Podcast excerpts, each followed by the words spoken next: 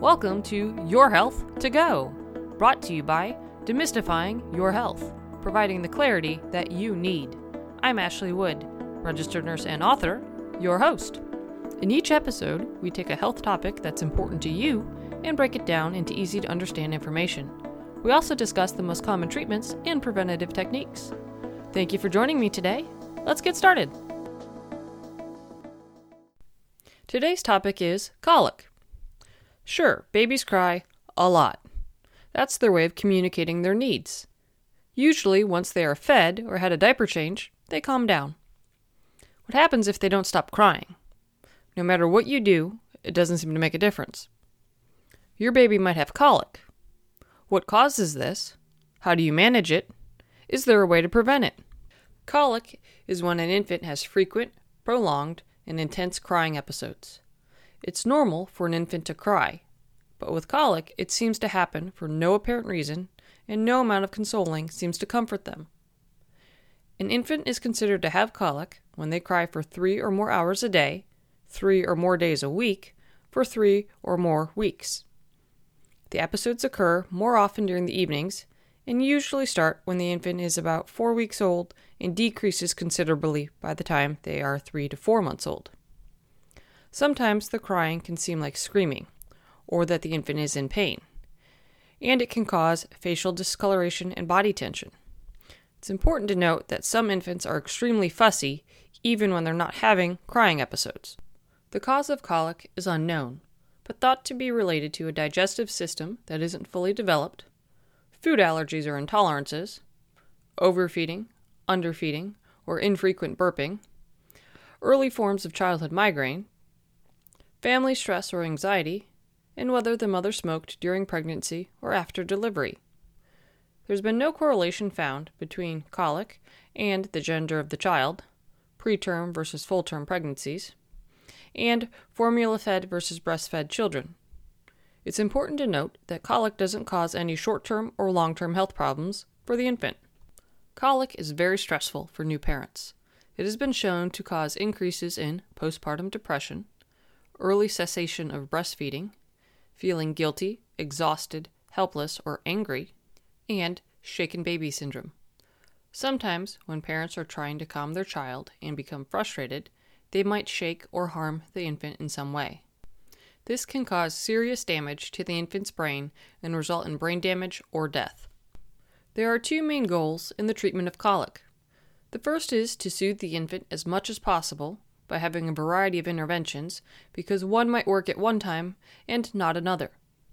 Some things to try include using a pacifier, going for a ride in the car or stroller, walking around with them, rocking them, giving them a warm bath, rubbing their stomach or back, playing soothing sounds, dimming the lights, and limiting stimulation. Sometimes changes in feeding practices, like feeding them upright and burping them frequently, during and after feeding can be helpful.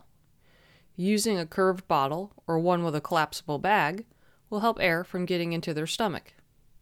In addition, your doctor might recommend trying a different type of formula if you're using that, or to change the mother's diet if you're breastfeeding. Some foods that you could be eating and affecting your infant are foods that are common allergens, caffeinated products, cabbage, or onions. The second goal is to help parents get the support they need. When your infant is colicky, it's very taxing. It's okay to need a break, so take turns with your significant other or enlist the help of family and friends. If you're feeling upset, it's a good idea to place your infant in their crib for short periods of time if they're crying, so you can collect yourself. Talk to family members, friends, and your child's doctor about what you're feeling. Be sure to eat healthy make time for exercise, and sleep when your baby sleeps. Have a plan in place so if you're feeling overwhelmed, you can call on someone to help you. The key thing to remember is that this is a temporary phase, and it isn't a sign of poor parenting or your baby rejecting you. Since the exact cause is unknown, there isn't a specific way to prevent colic from happening. The key thing to remember is to prevent yourself from becoming exhausted and stressed out to the point that you unintentionally harm your baby. It can be helpful to talk to your child's doctor for recommendations on what to do to help ease your child's symptoms. Colic is a difficult and frustrating experience for many parents. Keep in mind that you're not alone, and it will get better.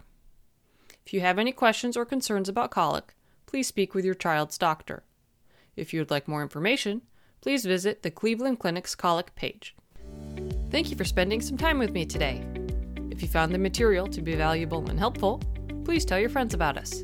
We're on social media, so like and follow us there to stay up to date on our latest information. You can also sign up for our weekly newsletter on our website. Stay healthy, and please join us next time on Your Health to Go.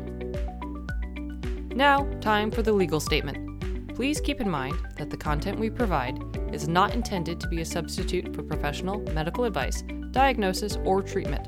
Always seek the advice of your physician or other qualified competent health provider with any questions you may have regarding a medical condition. Never disregard professional medical advice or delay in seeking it because of something you have heard on Your Health to Go or seen on the Demystifying Your Health site. Demystifying Your Health does not recommend or endorse any specific tests, physicians, products, procedures, opinions, or other information that may be mentioned.